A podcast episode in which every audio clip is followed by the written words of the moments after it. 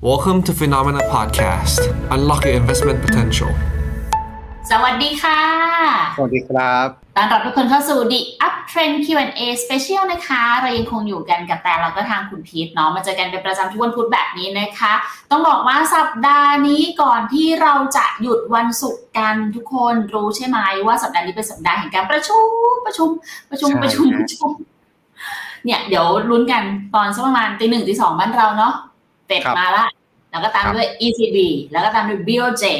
ก็ค่อนข้างเป็นอะไรที่ทำให้ทุกคนน่าจะแบบต้องติดตามกันอย่างใกล้ชิดมาก ๆ เลยทีเดียวนะคะ เดี๋ยวยังไงวันนี้เราจะไม่ได้มาชวนทุกคนคุยกันถึงเรื่องของ Fed ECB หรือ BOJ หรอกค่ะ เพราะว่าสุดท้ายแล้วท่ามกลางการลงทุนเนี่ย มันก็จะมีภาวะแบบนี้สถานการณ์แบบนี้เข้ามาอยู่โดยตลอดอยู่แล้วนะคะ วันนี้ก็เลยขออนุญาตอาจจะยังไม่พูดถึงทางฝั่งของวิวเท่าไหร่นะเราก็จะมาเจาะลึกกันทางฝั่งของกลยุทธ์แหละ แต่ว่าจริงๆจะไม่พูดวิวเลยก็ไม่ได้นะ เพราะวันนี้จริงคุณพิษจะแชร์ก่อนใช่ไหมคะว่ามีวิวอะไรเพิ่มเติมที่มันมีการปรับเปลี่ยนไปในช่วงระยะเวลาหนึ่งอาทิตย์ที่เราไม่เจอกันเนาะต้องบอกว่าจริง ๆ ไม่ถึงขั้นเป็นวิวกลางเนาะแต่ว่าหลักๆฮะอันนี้ขออนุญาตฮะถ้าเกิดคุณวีวินวิบวอ วีวินวิบรอขอไปฮะ ถ้าเกิดมาแล้วนะครับ ขอเสียงนิดนึงนะฮะ ก็หลักๆนะฮะคำถามหนึ่งครับที่ในส่วนของทางคุณวีวินวิบรอนะฮะถามมาทุกครั้งครับที่เจอกันเนาะก็คือในเรื่องของตัวมุมมองของน้ำมันนะฮะต้องบอกว่าอันเนี้ยมุมมองส่วนกลางของ Finnomena เนาะยังเป็นมุมมองเดิมเนาะแต่ว่าส่วนตัวเองส่วนตัวเอง ผมอยู่ในจุดที่มีมุมมองที่ดีมากขึ้นนะครับ อย่างน้อยๆเลยก็คือในเรื่องของตัวกราฟอะฮะที่เราคุยกันสัปดาห์ที่แล้วครับว่าหลักๆเองเนี่ยอ่า สองสัปดาห์ก่อนหน้าเนาะที่ผมพูดถึงว่าโอเค มันทะลุเส้น 20 วิได้นนี้ดูกราฟ week ก่อนเนาะแล้วก็อาจจะเข้าเก็งกำไรได้นะครับถ้า play ให้ safe ก็คือทะลุ 20 วิปุ๊บแล้ว follow buy ได้มี upside 2แนวฮะแนวแรกตรงนี้ประมาณสัก 10%แล้วก็แนวต่อไปฮะประมาณสัก 20%เนาะรวมไปถึงพอเราไปดูกราฟ day กันนะกราฟ day ก็ต้องบอกว่ายิ่ง confirm ฮะยิ่ง confirm ในส่วนของตัวนาโนเมสั้นครับก็คือมีการปรับตัวทะลุขึ้นในส่วนของตัวเส้นค่าเฉลี่ย200วันเป็นที่เรียบร้อยนะครับช่วงวันจันทร์ที่ผ่านมานะครับอ่า ณตรงนี้ครับก็ต้องบอกว่าถือว่าเป็นสัญญาณที่ดีฮะเพราะฉะนั้นถ้าเป็นทั้งขาขาเก็งกำไร เรียกได้ว่าถือว่าเป็นสัญญาณซื้อที่ดีในระดับหนึ่งเลยนะครับ upside ก็อยู่ที่ประมาณสัก 9.5 ถึงประมาณสัก 20%นะครับนอกจากในเชิงของตัวเทคนิคแล้วก็ต้องบอกว่าอีกอีกเหตุผลหนึ่งฮะที่ณตอนนี้เองก็คือมันเป็นเรื่องของการที่ supply ฮะในฝั่ง supply side เนี่ยฝั่งซาอุฮะก็ลดลดกำลังการผลิตอีกครั้งหนึ่งเมื่อมาสักสองอาทิตย์ที่แล้วนะครับซึ่ง หลักๆเองซาอุเขาก็อยู่ในจุดที่อ่าไม่ใช่ซาอุหรือจะบอกโอเปกนะโอเปกเลยฮะอยากจะตรึงกำลังในส่วนของไม่ตรึงกำลังสิตรึงราคา ให้มันไม่ต่ำจนเกินไปเนาะแต่เหตุแต่เหตุผลที่ก่อนหน้านี้เรายังไม่เปลี่ยนวิวมาตลอด ผมยังไม่เปลี่ยนวิวมาตลอดเนี่ยเป็นเพราะว่าหลักๆเองก็คือ มองว่าดีมาจะชะลอเนาะแต่ปรากฏว่าครั้งนี้ฮะอยู่ในจุดที่ซัพพลายอีกส่วนหนึ่งฮะมันหายไปก็คือเรื่องของตัว อ่า strategic strategic reserve ของฝั่งสหรัฐฮะที่ผ่านมาเขามีการปล่อยเข้ามาเรื่อยๆ ปล่อยเข้ามาเรื่อยๆ เพื่อพยุงราคาน้ำมันในฝั่งของฝั่งสหรัฐไว้ครับ ปรากฏว่าสัปดาห์ที่ผ่านมาครับมีการรายงานออกมาแล้วว่าหยุดปล่อยออกมาเป็นที่เรียบร้อยฮะ เพราะฉะนั้นเท่ากับว่า supply ของน้ำมันที่เคยปล่อยออกมา 2 ล้านบาร์เรลต่อสัปดาห์ มันหายไปอีกส่วนหนึ่งฮะ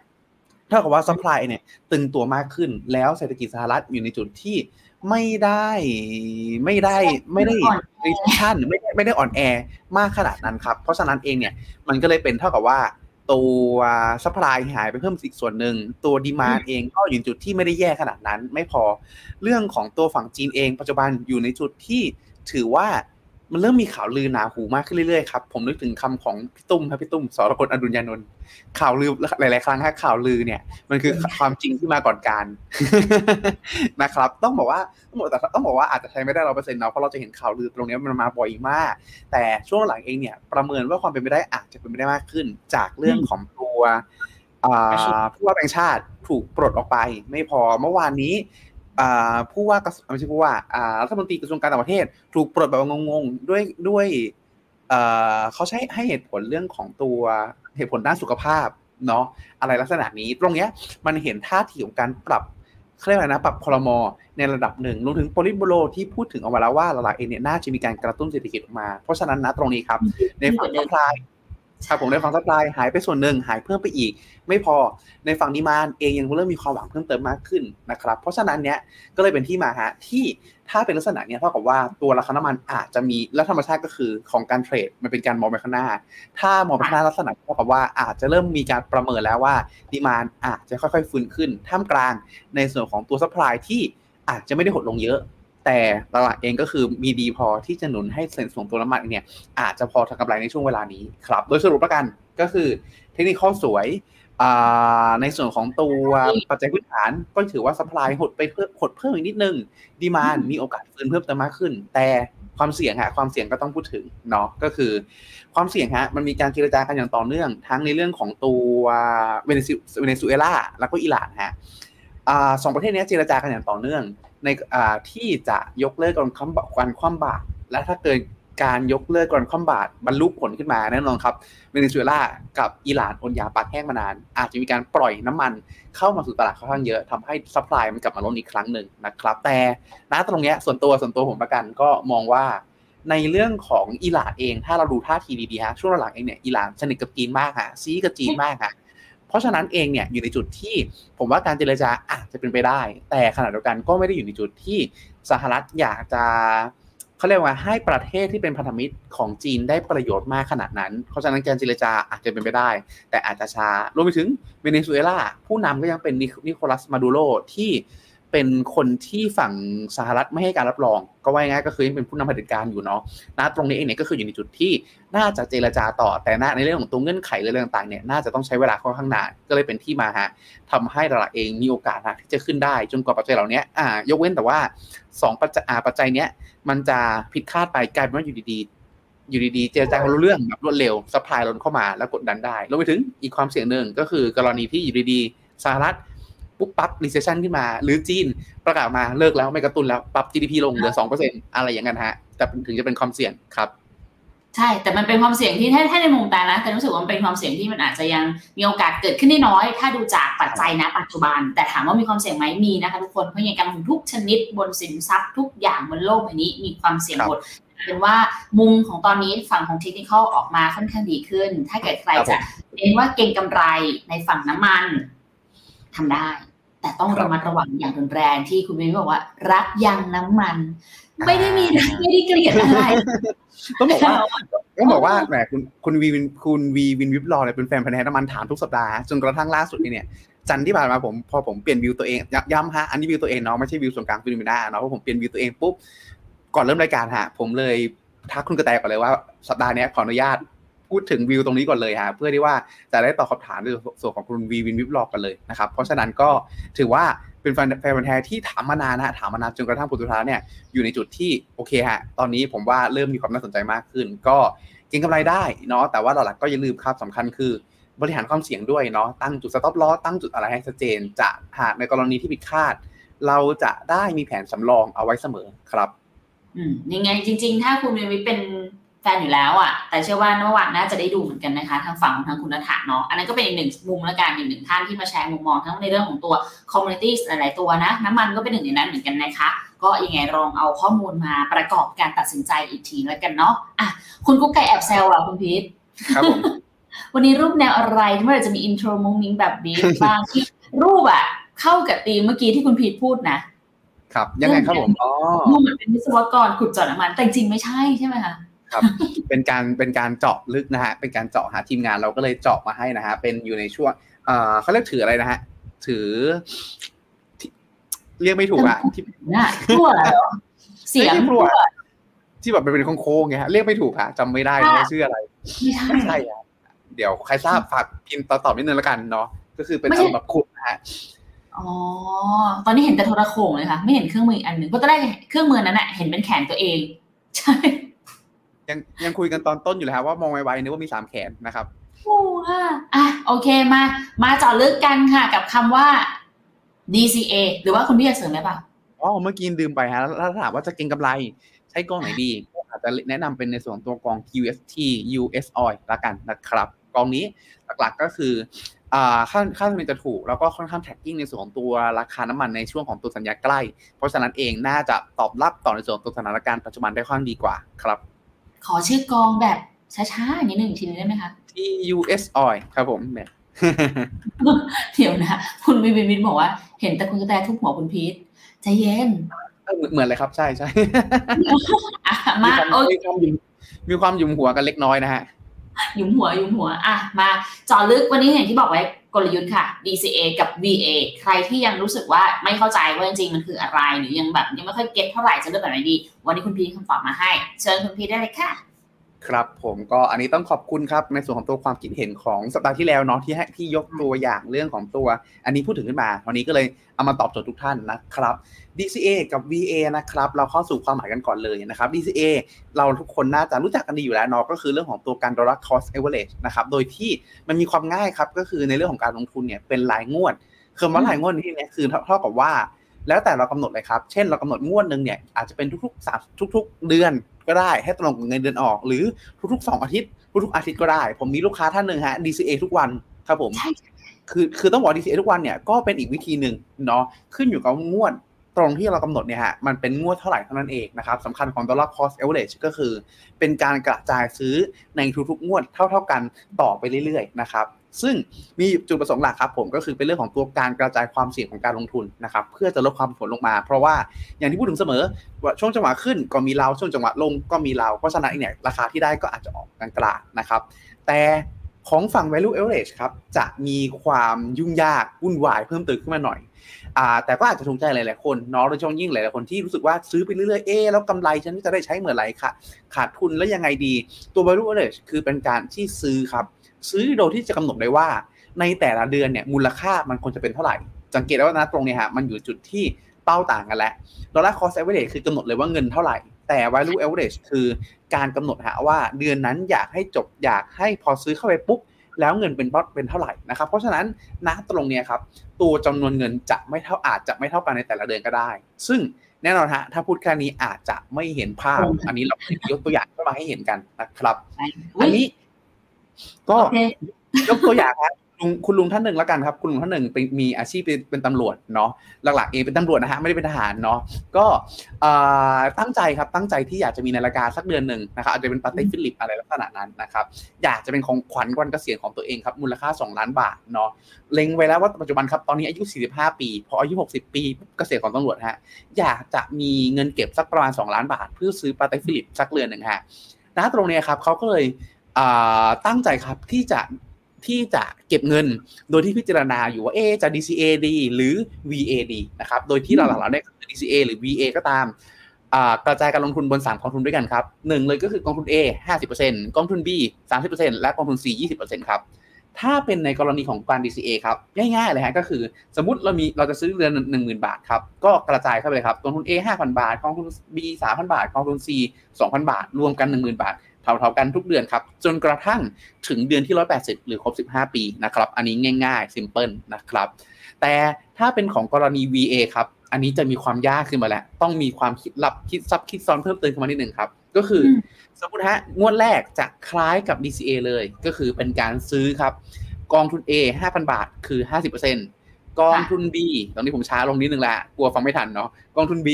3,000 บาทครับ ก็คือ 30%และกองทุน C 20 บาทครับ คือ 20 20%รวม 20,000 บาทครับ สมมติเราซื้อวันที่ 1 กรกฎาฮะแล้วเราตั้งใจไว้ว่า 1 สิงหาจะซื้ออีกรอบหนึ่ง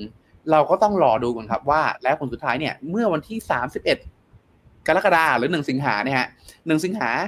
มูลค่าของกองทุนแต่ละตัว แต่ละกองมีมูลค่าเท่าไหร่กันนะครับตรงนี้ปรากฏว่าผมตอบแทนกองทุน A ดีมากครับจาก 5,000 ลงทุนไว้ต้นเดือนสิงหาอะต้นเดือนกรกฎต้นเดือนกรกฎาปรับตัวขึ้นเป็น 5,500 กองทุน B ลงทุนไว้ 3,000 กลายเป็น 3,500 แต่กองทุน C ครับขาดทุนจาก 2,000 ลดเหลือ 1,300 เท่านั้นเองทำให้พอรวมภาพรวมแล้วครับ ปรากฏว่านะตรงนี้มูลค่าทั้งหมดอยู่ที่ 1,300 บาท มูลค่าบวมขึ้นมาแล้วฮะจาก ผ่านไป1เดือน เพราะฉะนั้นครับ เดือนนี้เราก็เอา1,300บาทครับหักลบด้วยจำนวนเงินที่ควรจะเป็น ก็คือเดือนที่2ครับ เดือนที่2คูณด้วยเดือนละหมื่นหนึ่งก็คือเป็น20,000 20,000ตรงนี้ครับ มาลบกับ1,300ครับผมขออนุญาตเปลี่ยนเป็นนี่ก็เหลืออะมาลบกับ1,300ตรงนี้ครับอ่าถูกต้องฮะก็จะเหลือเป็น9,700ครับแล้ว 9,700ตรงนี้กระจายยังไงบ้างครับ เนื่องจากว่าหลักๆเองแล้วเนี่ย เราต้องการให้ในส่วนของตัวสัดส่วนของการลงทุน มันตรงที่เป้าหมายเดิมด้วยครับ ก็คือกองทุน A 50%กองทุน B 30%กองทุน C 20%ฮะในที่นี้ครับ เราก็เลยต้องกระจายออกมาฮะเป็นในส่วนของตัวกองทุน A 4,500 บาท กองทุน B 2,500 บาท กองทุน C 2,700 บาท เพื่อที่ว่าผลสุดท้ายแล้ว พอเราซื้อเสร็จปุ๊บ มูลค่าหลังเราเติมเงินนะฮะหลังเราเติมเงินหลังเราซื้องวดที่สองปุ๊บเนี่ย มูลค่ามันจะกลับเป็นห้าสิบสามสิบแล้วก็ยี่ เปอร์เซ็นต์ของพอร์ตอีกครั้งหนึ่งนะครับ ในที่นี้ก็คือห้าสิบเปอร์เซ็นต์ก็คือหนึ่งหมื่นบาทสามสิบเปอร์เซ็นต์ก็คือหกพันบาทยี่สิบเปอร์เซ็นต์ก็คือสี่พันบาทนะครับ ก็คือเป็นอ่าห้าสิบเปอร์เซ็นต์สามสิบเปอร์เซ็นต์และยี่สิบเปอร์เซ็นต์ของสองหมื่นบาทแทนนะครับ จะเห็นได้ว่านะตรงนี้เท่ากับว่าเดือนที่สองอาจากที่เราตั้งใจจะ DCA หนึ่งหมื่นบาทแล้ว มันจะเปลี่ยนมันจะลดลงมาครับ เหลือเพียงแค่ DCA เพียง 9,700เท่านั้นเอง อีก 300 บาท เก็บไว้ไหนฮะ เก็บไว้ในกระปุก เก็บไว้ในกองทุนหรืออะไรก็ได้เนาะสำคัญก็คือต้องเตรียมพร้อมเอาไว้ฮะ เพื่อที่ว่า เผื่ออนาคตครับเผื่อในกรณีที่สมมติครับ ถ้าผลปรากฏว่ากองทุนครับอ่ามันปรับตัวย่อลงมา ผลปรากฏว่าพอเดือนสิงหาแล้วกันยา เดือนที่สามเดือนกันยาครับ ผลปรากฏว่าโอ้กองทุน A ครับขาดทุนฮะปรับตัวลงจากหนึ่งหมื่นบาท เหลือเจ็ดพันบาทเท่านั้นเอง กองทุน B ครับจากหกพันบาทอ่าลดลงเหลือห้าพันบาทครับหายไปพันหนึ่งกองทุน C ครับอาจจะเป็นหุ้นหรืออาจจะเป็นตราสารหนี้หรือทองก็ได้ บวกขึ้นมาจากสี่พันกลายเป็นหกพันแขกครับ ณตรงนี้ทำให้พอร์ตจากมูลค่าที่เราลงทุนงวดที่แล้วครับสองหมื่นบาทนะครับสองหมื่นบาทเราตามไว้ในใจฮะลดเหลือเพียงแค่หมื่นแปดเท่านั้นเองครับ เพราะฉะนั้นในครั้งนี้การที่เราจะ VA เข้าไปเพิ่มฮะเราก็เอางวดที่3ครับคือเลข3คูณด้วยจำนวนเงินที่เราตั้งใจไว้ก็คือเดือนละหนึ่งหมื่นฮะเป็นสามหมื่นเพราะฉะนั้นถ้ากับว่าเดือนนี้เราต้อง DCA เพิ่มถึงหมื่นสองเลยทีเดียว เพื่อให้เงินสิ้นงวดตรงนั้นเองเนี่ยมันครบมูลค่าสามหมื่นบาทครับ ณตรงนี้เราก็เลยมีการกระจายเข้าไปครับ เพื่อให้ครบตามสัดส่วนที่เรากำหนดเอาไว้ฮะก็คือถ้ากับว่ากองทุน A ต้องมี 50%ของ 30,000 บาทครับ ก็คือ 15,000เราก็ DCA อะเราก็ VA เราก็ซื้อกองทุน A เพิ่มขึ้นไป 8,000 บาทฮะแล้วก็ซื้อกองทุน B ครับ ให้กลายเป็น 30%ของ 9,000 บาท ในที่นี้ก็คือต้องซื้อเพิ่มอีก 4,000 ครับ เพื่อให้กลายเป็น 9,000 บาท และกองทุน C ครับ เราต้องซื้อเพิ่มเท่าไหร่ พื่อให้กลายเป็น6,000บาท ปรากฏว่าแบบปัจจุบันมันอยู่6,000บาทอยู่แล้วครับ เราก็ไม่ต้องซื้อเพิ่มณตรงนี้ครับจะเห็นได้ว่าจำนวนเงินแต่ละเดือนครับที่ต้องซื้อจะไม่เท่ากันเดือนแรกหมื่นหนึ่งเดือนที่สองเก้าพันเจ็ดเดือนที่สามหมื่นสองมีความมีความผันผวนตามในส่วนของตัวภาวะตลาดมากพอสมควรครับ เพราะฉะนั้นตัวเนี้ยมันก็เป็นตัวหนึ่งฮะที่เราต้องพิจารณาด้วย แล้วก็อีกข้อหนึ่งฮะก็คือการ VA ในลักษณะเนี่ยครับ มันอยู่ในจุดที่ต้องบอกว่าอาจจะต้องอาศัยการติดตามในระดับหนึ่งเนาะเพราะว่าถ้ากับว่าสมมติฮะถ้าเราตั้งซื้อทุกวันที่ 1 ของแต่ละเดือน ผ่านไปเดือนแรก เดือนที่2ปุ๊บต้องเปิดกองทุนขึ้นมาดูแลพอเปิดขึ้นมาดูเสร็จปุ๊บต้องหักกบลบหนี้ต้องคำนวณกันอีกว่าคูณยังไง กระจายการลงทุนยังไง ให้สัดส่วนกลับมาเท่าเดิมนะครับก็อาจจะเป็นเรื่องของการที่ต้องมีความใส่ใจพอสมควรนะครับเพราะฉะนั้นแล้วใน ายเคนเ จริงจะใช้จะใช้ในส่วนของตัววิธีไหนดี ก็ขึ้นอยู่ครับขึ้นอยู่กับความถนัด ขึ้นอยู่กับความเหมาะสมของแต่ละคนละกันเนาะเพราะว่ามันมีข้อดีข้อเสียแตกแตกต่างครับ dollar cost average ครับอยู่ในจุดที่ถือว่าเป็นวิธีที่ช่วยฮะช่วยการลดอคติแล้วก็ง่าย แล้วก็ต้องการแล้วก็ช่วยเสริมวินัยครับในแง่ที่ว่าไม่ว่าจะขึ้นหรือลง ถ้าขึ้นมากๆเราก็ยังซื้อเสมอ เราก็ตัดเรื่องความกลัวที่มันจะติดดอยออกไป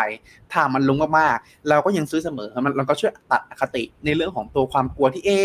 มันจะลงต่อหรือเปล่าออกไปทำให้เรามีวินัยเพิ่มเติมมากขึ้นนะครับ ในขณะที่ value average ครับ มันมีข้อดีฮะ ก็คือในเรื่องของการที่ช่วงถ้าพอเราติดตามมากๆปุ๊บ แล้วมันจะเห็นได้ว่าเมื่อกี้ถ้าตลาดมันลงครับ เราจะต้องมีการเติมเงินเข้าไปเยอะกว่าปกติ เราก็จะซื้อในส่วนของตัวสินทรัพย์ที่มันปรับตัวลงได้หน่วยเพิ่มเติมเยอะขึ้นฮะ อย่างเช่น ภาพนี้ชัดเจนเลยครับ ก็คือกองทุน A ปรับตัวลงมาปุ๊บเดือนนี้ฮะ อยู่ในจุดที่ ต้องซื้อเพิ่มขึ้นถึง8,000จากเงินหมื่นสองเลยทีเดียว เพราะฉะนั้นเองเนี่ยถ้าในกรณีที่มันลงลงลงลงมาเรื่อยๆเราจะได้จำนวนหน่วยจำนวนหน่วยจำนวนหน่วยมากขึ้นเรื่อยๆมากขึ้นเรื่อยๆมากขึ้นเรื่อยๆแล้วก็ทำให้พอถึงจังหวะนั้นปุ๊บอ่าพอถึงจังหวะที่มันฟื้นตัว มันก็มีโอกาสครับที่จะฟื้นตัวได้ดีกว่า รวมไปถึงถ้าในกรณีที่ครับมันขึ้นเร็วและแรงมากฮะอย่างในกรณีนี้ก็คือกรณีของกองทุน C ฮะเดือนนั้นเราอาจจะไม่ต้องซื้อก็ได้ หรือถ้าสมมติครับปรากฏว่าเดือนนี้ ปรากฏว่ากองทุน C ปรับตัวขึ้นครับจาก6จาก4,000 บาท กลายเป็น8,000บาท เดือนนี้อาจจะเป็นการขายออกมาถึง2,000บาทก็ได้ทำให้มันเหมือนมีการเทคโปรฟิตบางส่วนออกไปอ่าระหว่างทางด้วยนะครับ เพราะฉะนั้นโดยโดยของตุอ่าโดยข้อดีของ VA คือ มันเป็นเรื่องของการที่ขาลงเราได้ซื้อของที่ดี เรามองว่าดี ย้ำว่าต้องมองว่าดี เราถึงควรจะซื้อขาลงได้เยอะขึ้นนะครับ แล้วก็ถ้าเป็นกรณีเป็นขาขึ้นแรงๆมันก็อยู่จุดที่เราสามารถ take profit take profit take profit ออกมาได้บางส่วนเนาะแต่ข้อเสียมันก็แน่นอนคือในเรื่องของการที่ว่าอาจจะต้องอาศัยความใส่ใจในการติดตามทุกๆเดือน แล้วก็อาศัยการคำนวณ และอาศัยอาศัยวินัยสูงมากกว่าการ DCA เพราะว่าสมมติฮะถ้าตลาดหุ้นลงไปแล้วหกสิบเปอร์เซ็นต์ฮะสมมติฮะลงมาแล้วหกสิบเปอร์เซ็นต์จังหวะนั้นผมเชื่อว่าหลายคนก็อาจจะใจสั่นๆแล้วเอ ต้องเติมเงินเพิ่มเข้าไปอีกเอจะกล้าดีไหมเอจะซื้อดีไหมถ้า ใจไม่แข็งพอ ก็อาจจะอยู่ในจุดที่งั้นไม่ซื้อละกันในลักษณะนี้ก็ได้ แต่ถ้าเป็น DCA เนี่ยผลสุดท้ายแล้วเนื่องจากว่าเราตั้งอัตโนมัติไว้มันก็จะซื้อซื้อซื้อซื้อเหมือนไปเรื่อยๆ มันก็จะตัดอารมณ์พวกนี้ออกไปนะครับ โดยสรุป DCA ง่าย simple ช่วยให้มีวินัยเนาะ แต่ในส่วนของ VA มันมีเรื่องของตัวโอกาสการซื้อในจุดที่ถูกกว่า แล้วก็มีการเทคโปรฟิตในบางช่วงเวลา แต่อาศัยความใจแข็ง แล้วก็ในเรื่องของตัวการคิดการคิดแล้วก็วิเคราะห์ในช่วงเวลาในช่วงแต่ละเวลาของตลาดนับพอสมควรนะครับ ซึ่งก็เอาเป็นว่า คืออะไรครับเอาไม่ให้จะสรุปให้ฟังว่าที่คุณพิทพูดมาทั้งหน้านี้ทั้งหมดค่ะ มันเป็นไม่แค่วิธีการนะ ดังนั้นน่ะวิธีการจะเหมาะหรือไม่เหมาะกับใคร นักลงทุนต้องกลับไปดูจริตของตัวเองแล้วค่ะ ว่าตัวเองชอบแบบไหน เพราะบางคนอาจจะรู้สึกสบายใจกับการลงทุนที่แบบมันรู้ชัดเจนว่าควรต้องทำยังไงมีแผนแบบไหนบ้าง โอเค เม็ดเงินเท่านี้โอเคจบ หรือบางคนอาจจะรู้สึกว่ามีความสุขกับการติดตามตลาด แล้วเราอยากจะวิเคราะห์ไปด้วยกันอะไรเงี้ย การทำ VA ก็อาจจะเหมาะกับคุณก็ได้เหมือนกันนะคะ เพราะจริงๆอะการทำ VA ในมุมแต่นะ มันก็เหมือนเป็นคล้ายๆ การทำ rebalance พอร์ตตลอดเวลาเลยนะ เพราะเราจะมีโอกาสได้กลับมาดูด้วยอะไรด้วย ดังนั้นไม่ได้มีผิดถูกนะคะ ว่าจะเลือกแบบไหนหรือจะใช้ 2 วิธีควบคู่กันไปก็ได้เหมือนกัน แต่ทีนี้คำถามต่อไปคือ วิธีการแตกต่างกัน ผลลัพธ์หรือผลตอบแทนที่ได้ต่างกันด้วยไหมคะคุณพีท ต้องบอกว่าภาพต่อไปเป็นภาพที่คลิกเบสฮะคลิกเบสฮะก็คือเป็นเรื่องของตัวการเปรียบเทียบผลตอบแทนดื้อเลยฮะระหว่าง DCA กับ VA ครับ อันนี้ผมสมมุติว่าเราลงทุนในส่วนของตัวกองทุน TMB 50เนาะคือผมพยายามหลักเกณฑ์หลักก็คือหากองทุนที่เป็นกองทุนหุ้น แล้วมีอายุยาวนานครับ ปรากฏว่า TMB 50เนี่ยมีจัดตั้งมาตั้งแต่ปี 2001ฮะก็เลยเลือกกองนี้เข้ามานะครับถ้าเราใช้การ DCA ครับเดือนละหมื่นเท่ากันกับเท่ากับคุณเคนเจอร์เมื่อกี้นะฮะ ผ่านมาถึงปัจจุบันครับประมาณสัก 22 ปีเกือบ 23 ปีฮะผลตอบแทนที่ได้อยู่ที่ประมาณสักอัพผลตอบแทนมูลค่าเงินจาก 10,000 บาททุกๆเดือนครับอยู่ที่ประมาณสัก 268 งวด ก็ประมาณสัก2ล้าน6แสน8หมื่นนะมูลค่าเติบโตขึ้นเป็น 37ล้าน3แสน7หมื่น6พันเลยครับในขณะที่พอร์ตแบบ VA ครับเติบโตขึ้นมาเป็นเพียง2ล้าน7แสน5หมื่น7พันเท่านั้นเอง จังหวะนี้ ถ้าใครฟังจบแถวนี้ เดี๋ยวจะรีบไป DCA กันไม่ได้นะฮะ เพราะว่าผลสุดท้ายแล้วแอบมีตัว question mark ไว้ เพราะว่าณตรงนี้ครับ มันเป็นเรื่องของการที่มูลค่าเงินต้นที่แตกต่างกันมากฮะเนื่องจากว่าการ DCA ครับมันมันคือการซื้อทุกทุกทุกเดือนฮะเดือนละหมื่นหมื่นหมื่นหมื่นไปเรื่อยๆมูลค่าเงินต้นฮะจะเห็นได้ว่ามันอยู่ในจุดที่เป็นเส้นตรงครับ ก็คือเติบโตไปเรื่อยๆ268 งวด ก็กลายเป็น2ล้าน6แสน8หมื่นเนาะแต่ถ้าเราใช้วิธีการ VA ฮะผลปรากฏว่าเงินต้นของเราที่ลงทุนจริง ๆ 23 ปีฮะคิดเป็นเพียงแค่ประมาณสัก 3 7 5 1 8 บาทเท่านั้นเอง และมีหลาย ๆ ช่วงฮะที่ลดเป็นติดลบด้วย ลดเป็นติดลบคืออะไรเท่ากับว่าเราลงทุนไปแล้วสมมติผ่านมาตรงนี้ 10 ปี 11 ปี ผมตี 10 ปีทั่วละกันลงทุนไปแล้ว 120 งวด คือ1แสน1ล้าน2แสนบาทฮะผลปรากฏว่าช่วงนี้ตลาดเป็นขาขึ้นขึ้นเรื่อย ๆ ครับ เราขายล้านสองออกมากลับเป็นต้นทุนหมดเรียบร้อยแล้ว ไม่พอฮะ ตลาดขึ้นต่อ ยังมีการขายต่ออีกขายขายขายจนกระทั่งเราดึงกำไรออกมาทั้งหมดฮะ ตลาดลงค่อยซื้อเพิ่มซื้อเพิ่มเพิ่มผลสุดท้ายแล้วมีบางช่วงเวลาที่กลายเป็นว่าเหมือนเหมือนกองการการ DCA กอง TMB 50 นะตรงเนี้ย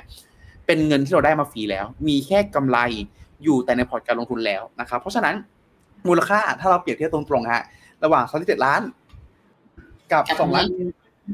สองล้านเกือบสองล้านแปดกับตัวล่างใช่ครับตรงๆจะไม่สามารถเปรียบเทียบได้เนาะไม่ใช่ว่า DCA ให้ผลตอบแทนที่สูงกว่า แต่เป็นเพราะว่าช่วงเวลาไม่ใช่ช่วงเวลาเรื่องของตัววิธีการที่แตกต่างกัน ก็เลยให้ผลที่แตกต่างกัน คราวนี้เราไปดูแยกกันนะครับไปดูแยกกันว่า สมมติถ้าเราใช้วิธีการเทียบกันฮะระหว่างเส้นสีเทาคือ NAV สีส้มครับคือต้นคือภาพที่ 2 ของหน้านี้เนาะ แล้วก็ในส่วนของตัวสีดำฮะคือมูลค่าของพอร์ตจะเห็นได้ว่ามูลค่าของพอร์ตตัว VA เนี่ยอยู่ในจุดที่นิ่งๆฮะนิ่งๆไปเรื่อยๆครับก็คือเขาเติบโตอย่างสม่ำเสมอครับ เพราะว่าหลักก็คือเราตั้งเป้าไว้แล้วว่าเดือนนี้ผ่านไปเดือนแรกจะซื้อหนึ่งหมื่นเดือนที่สองจะเติบจะเติมเงินให้เป็นสองหมื่นเดือนที่สามให้เป็นสามหมื่นเดือนที่สองร้อยหกสิบแปดจะเติมเงินให้เป็นสองล้านหกแสนแปดหมื่นก็คือซื้อเดือนละหมื่นหมื่นไปเรื่อยๆนะครับ แต่ระหว่างทางฮะในที่ผมพูดถึงเมื่อกี้ก็คืออย่างจะเห็นได้ว่าช่วงนี้ฮะช่วงที่ตลาดเป็นขาขึ้นเรื่อยๆขึ้นมาลักษณะนี้ ตัวเงินต้นเราลดลงลดลงลดลง เพราะว่าจังหวะนี้ฮะอยู่ในจุดที่ตัวมูลค่าพอร์ตมันโตเร็วมากจนเกินไป พอโตเร็วมากจนเกินไปปั๊บเปิดพอร์ตมาดูเอ๊ะสมมติเดือนนี้เราต้องมีเงินล้านอ่า เราต้องเติมเงินให้ไปเป็นล้านสองปรากฏว่ามูลค่าในพอร์ตเอ๊ะมันเพิ่มเป็นล้านสี่แล้วนี่เพิ่มเป็นล้านสี่แล้วนี่เราก็ขายออกมาสักสองแสนเก็บเอาไว้ที่ตัว หลังจากนั้น2องแสนตรงนี้เราก็เก็บเอาไว้ฮะเก็บเอาไว้เก็บเอาไว้ไปเรื่อยๆแล้วก็ขายออกมาเรื่อยจนกระทั่งผลสุดท้ายแล้วเนี่ยมันมันติดลบมันติดลบคือเราขายจนกระทั่งเงินต้น ที่เราลงทุนไปเนี่ยออกมาอยู่ที่ตัวเราหมดแล้ว แล้วก็มีกำไรกลับมาด้วยซ้ำจนกระทั่งตลาดหุ้นเป็นขาลงอีกครั้งหนึ่งหุ้นไทยเป็นขาลงอีกครั้งหนึ่งเขาถึงได้เก็บเพิ่มเก็บเพิ่มเก็บเพิ่มเก็บเพิ่ม แล้วก็ทำให้มูลค่าฮะมันเลยเติบโตเป็นเส้นตรงในลักษณะนี้ แต่สำคัญคือมูลค่าตรงนี้ฮะคือตรงนี้ฮะก็คือจะเห็นได้ว่าใช้เงินต้นเพียงสามแสนเจ็ดเท่านั้นเองแล้ว ถ้านึกถึงอีกภาพหนึ่งฮะของการ DCA สองล้านหกแสนแปดหมื่นแล้วเงินอีกประมาณสักสองล้านกว่าสองล้านสี่กว่ามันหายไปไหนไอการหายไปไหนตรงนี้แหละฮะคือจุดสำคัญก็คือถ้าเราใช้วิธีการแบบ VA เราอาจจะมีโอกาสครับในการใช้เงินตรงนั้นเองเนี่ยไปลงทุนในสินทรัพย์อื่น แล้วสร้างเงินต้นเติบโตคู่กันก็ได้นะครับสำคัญคืออันนี้เป็นอีกข้อเสียหนึ่งของ VA แล้วกันเนาะก็คือสมมติฮะถ้าเป็นจังหวะนี้ตลาดขึ้นขึ้นขึ้นขึ้นขึ้นขึ้นขึ้นไปเรื่อยๆ แล้วพอร์ตเราให้ขายขายขายขายขายไปเรื่อยๆ ถ้าเป็นลักษณะนี้ครับ เราต้องใจแข็งพอที่พอเงินที่ออกมา เราจะต้องเก็บเอาไว้สำหรับการเตรียมการลงทุนต่อไปในอนาคต หรือเตรียมสำหรับการ VA ต่อไปในอนาคตนะครับไม่ใช่ว่าพอตรงนี้ช่วงเวลานี้ตลาดขึ้นขึ้นขึ้นปุ๊บขายออกมาแล้วก็เอาไปใช้ใช้ใช้ใช้จนกระทั่งหมดผลสุดท้ายแล้วเนี่ยมันจะกลายเป็นว่าเงินต้นอาจจะดูเหมือนไม่เติบโตก็ได้เนาะแต่ในกรณีของการ DCA ฮะ DCA ก็คือณตรงนี้เนื่องจากว่าเราซื้ออยู่เสมอฮะไม่ว่าตลาดหุ้นจะเป็นเท่าไหร่ขึ้น หรือลงก็ซื้อไปเรื่อยๆครับ จะเห็นได้ว่ากราฟตรงตัวเส้นสีดำที่เป็นมูลค่าของพอร์ต DCA มันจะมีความผันผวนนาะก็คือในช่วงเวลาที่ตลาดดี มันก็ขึ้นตามไปด้วย ในจังหวะที่ตลาดลงก็ลงมาด้วย แต่เนื่องจากว่าเราถัวเฉลี่ยมาระยะยาวครับทำให้หลักเราเนี่ยต้นทุนเราอยู่ในจุดที่ค่อนข้างถูก พอต้นทุนจุดที่ค่อนข้างถูกปุ๊บในระยะยาวก็เลยสร้างกำไรได้ แล้วก็ที่สำคัญก็คือลักษณะเนี้ยมันเป็นเรื่องของการที่เราไม่ได้มีการขายออกเลย มูลค่ามันเลยเติบโตค่อนข้างเยอะนะครับ เพราะฉะนั้น เลือกวิธีการให้เหมาะกับตัวเองนะครับ ไม่ใช่ว่าเห็นตัวเลขอุ้ย DCA 38 ล้านมันเยอะ แล้วเราใช้วิธีนั้นเลย ก็เลือกวิธีให้เหมาะกับตัวเองนะครับ เอเมื่อกี้ผมพูดเรื่องอะไรอีกนิดหนึ่งอ๋อสำคัญคือสำคัญคือ การเลือกสินทรัพย์ครับ เราต้องเลือกสินทรัพย์ที่เราประเมินไปข้างหน้าแล้ว ต้องมองมีอนาคตนะครับ ต้องมองมีอนาคต เพราะว่ากับดักของ DCA ข้อหนึ่งครับ คือถ้าสมมติเรา DCA ในส่วนของตัว กองทุนหลาย ๆ กองทุนที่มันไม่มีอนาคต หรืออาจจะเจอพวก loss decade อะไรลักษณะเนี้ยฮะมันเติบโตได้ผลตอบแทนมันดีได้ แต่อาจจะได้ค่อนข้างน้อย ผมยกตัวอย่างฮะถ้าเรา DCA กองทุนหุ้นยุโรปย้อนกลับไปในช่วงประมาณสัก 10 ปีอ่า15 ปีที่แล้ว จนกระทั่งถึง 3 ปีที่แล้ว ผลตอบแทนเฉลี่ยต่อปีเนี่ยฮะมันอยู่ที่ประมาณสัก 2%ต่อปีเท่านั้นเองค่อนข้างน้อยเนาะเพราะว่ายุโรปยังเจอช่วง loss decade อยู่ครับหรือถ้าเช่นเดียวกับญี่ปุ่นนะฮะ ถ้าเรา DCA ย้อนหลังไป 15 ปีที่แล้วถึง 3 ปีที่แล้ว ผลตอบแทนอยู่แค่ประมาณสัก 1 1%ไปปลาย1.7 1.8เท่านั้นเองนะครับเป็นบวกไหมเป็นบวกฮะเงินต้นเติบโตไหมเติบโตฮะแต่เติบโตน้อยเนาะเพราะฉะนั้นอันนี้เราก็เลยต้องเลือกสินทรัพย์ให้ดีด้วย หรือถ้าในกรณีที่ไม่มั่นใจจริง ๆ ก็แนะนำครับ DCA หลายสินทรัพย์ครับอย่างที่ผมพูดถึงว่าอย่างพอตัวผมเอง ผมไม่ชอบญี่ปุ่น ผมไม่ชอบยุโรปแต่ณปัจจุบันฮะอยู่ในจุดที่ญี่ปุ่นกับยุโรปนี่แหละฮะที่ทำให้พอร์ตเขียวได้ เพราะว่าเรา DCA เรื่อยแล้วเรา DCA แบบ ค่อนข้างน้อยแค่ห้าเปอร์เซ็นต์แต่เราหลังแล้วเนี่ยเนื่องจากว่าเราอยู่กับมันนานพอ มันก็เขียวแต่เขียวจางๆนะครับ แล้วก็ในส่วนของตัวที่เราชอบหลายตัว ก็ใกล้ๆต้นทุน หรือตัวที่กลางๆที่แบบเป็นตัวที่กองนุรักหนึ่งผมก็อาจจะเป็นทีม EQG คือ G ลักษณะเนี้ยก็ยังอยู่ในจุดที่เขียวในระดับหนึ่ง เพราะว่าหลักเองก็คือ DCA มาค่อนข้างยาวนาน เพราะฉะนั้นโดยสรุปฮะต้องเลือกกองที่ดี ต้องเลือกสินทรัพย์ที่มีอนาคตด้วยนะครับ แต่ถ้าเกิดเราสุกว่าเราไม่มั่นใจกระจายก็ได้ให้ asset allocation ช่วยทำหน้าที่ของมันนะครับ เราจะได้มีโอกาสรอดได้ครับผม โอเคค่ะ เพราะจริงๆแล้วแต่ว่าไม่ว่าจะเป็นวิธีแบบไหนนะคะ อีกอย่างหนึ่งที่สำคัญไม่แพ้ไปกับเรื่องของกลยุทธ์คือวินัยนะพิสูจน์มาแล้วหลายครั้งนะคะ ว่าวินัยมันจะทำให้แบบเราสามารถผ่านพ้นช่วงเวลาที่น่าอึดอัด ผ่านพ้นช่วงตลาดที่มันมีความผันผวนมาได้นะ แล้วก็หลาย ๆ ครั้ง กัดใจกั้นจะไม่อยากใช้คำว่ากั้นใจคือกัด ใจตัวเองแหละว่าแบบอะลงต่อมันช่วยได้จริง ๆนะคะ ก็อย่างที่คุณพีทบอกไปก็จะมีตัวหลาย ๆ ตัวเนาะในพอร์ตเราไม่ได้จำเป็นต้องลงทุนเพราะว่าเรารักหรือเราชอบ แต่ควรจะลงทุนเพราะว่ามันจะทำให้เป้าหมายของเราไปถึงสำเร็จได้ วันนี้พูดได้เป็นสาระมากเลยอะครับอะโอเค เดี๋ยวเราจะมาลุยตอบคำถามกับทุกคนแล้วนะคะ ดังนั้นถ้าตอนนี้ใครมีคำถามอะไรพิมพ์กันเข้ามาได้เลยนะคะ มาอันแรก